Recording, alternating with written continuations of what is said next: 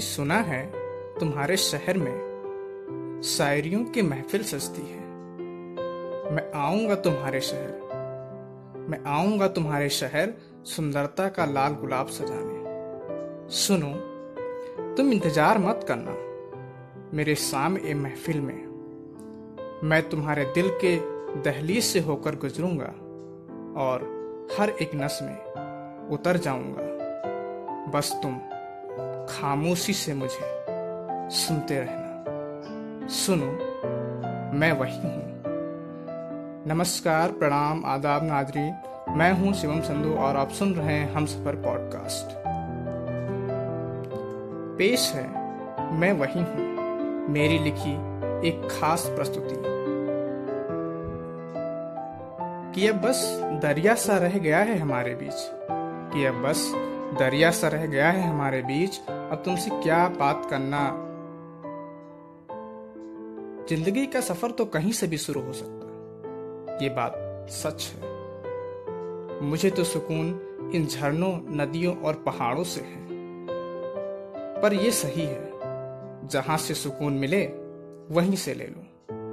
और उसी के रंग में रंग जाओ। मैं एक समंदर का किनारा हूँ। मैं एक समंदर का किनारा हूँ, जो हर रोज पानी की लहरों से टकराता हूँ। उनकी हर एक बात से वाकिफ हूँ। कभी उनको पलटकर जवाब नहीं देता। तुम निकले तो थे सफ़र में, हीरे की तलाश, लेकिन परख नहीं पाए। सुनो, मैं वही हूँ।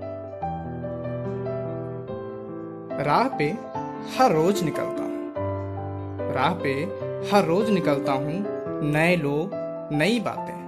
कुछ अच्छे तो कुछ बुरे। सबको सुनता हूँ। जो सही, उसी को जहन में रखता हूँ। हर इंसान आपको ज़रूरत के वक्त आपको याद करता है। उसका काम खत, बात खत। कि हाल हमेशा मीठे और रसीले फलों का ही क्यों पूछते हैं वो? कि हाल हमेशा मीठे और रसीले फलों का ही क्यों पूछते हैं वो? कभी कच्चे और नाजुक का क्यों नहीं? चमकती रोशनी उनको अच्छा नहीं लगता और घोर अंधियारे में उनको सूरज दिखाई देता। कि अब तलाश है, कि अब तलाश है नए सफ़र का ए ज़िंदगी। तुम्हारे तारीफ़ में न जाने कितने जज्बात लिखे। बस तुम समझ नहीं पाए सुनो, मैं वही हूँ। कि मैं क्या लिखूं, क्या ना लिखूं। कि मैं क्या लिखूं, क्या ना लिखूं तुम्हारे तारीफ़ में। इश्क लिखूं या हवा लिखूं, या बीते हुए लम्हों की किताब लिखूं। हर सुबह का एक नया अंदाज है कि हर सुबह का एक नया अंदाज है।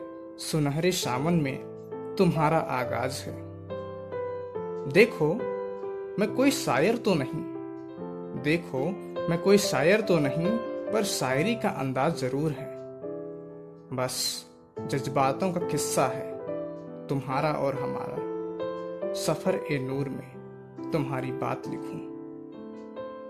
मैं क्या लिखूं, क्या ना लिखूं। बस तुम खामोशी से मुझे सुनते रहे। सुनो, मैं वही हूँ।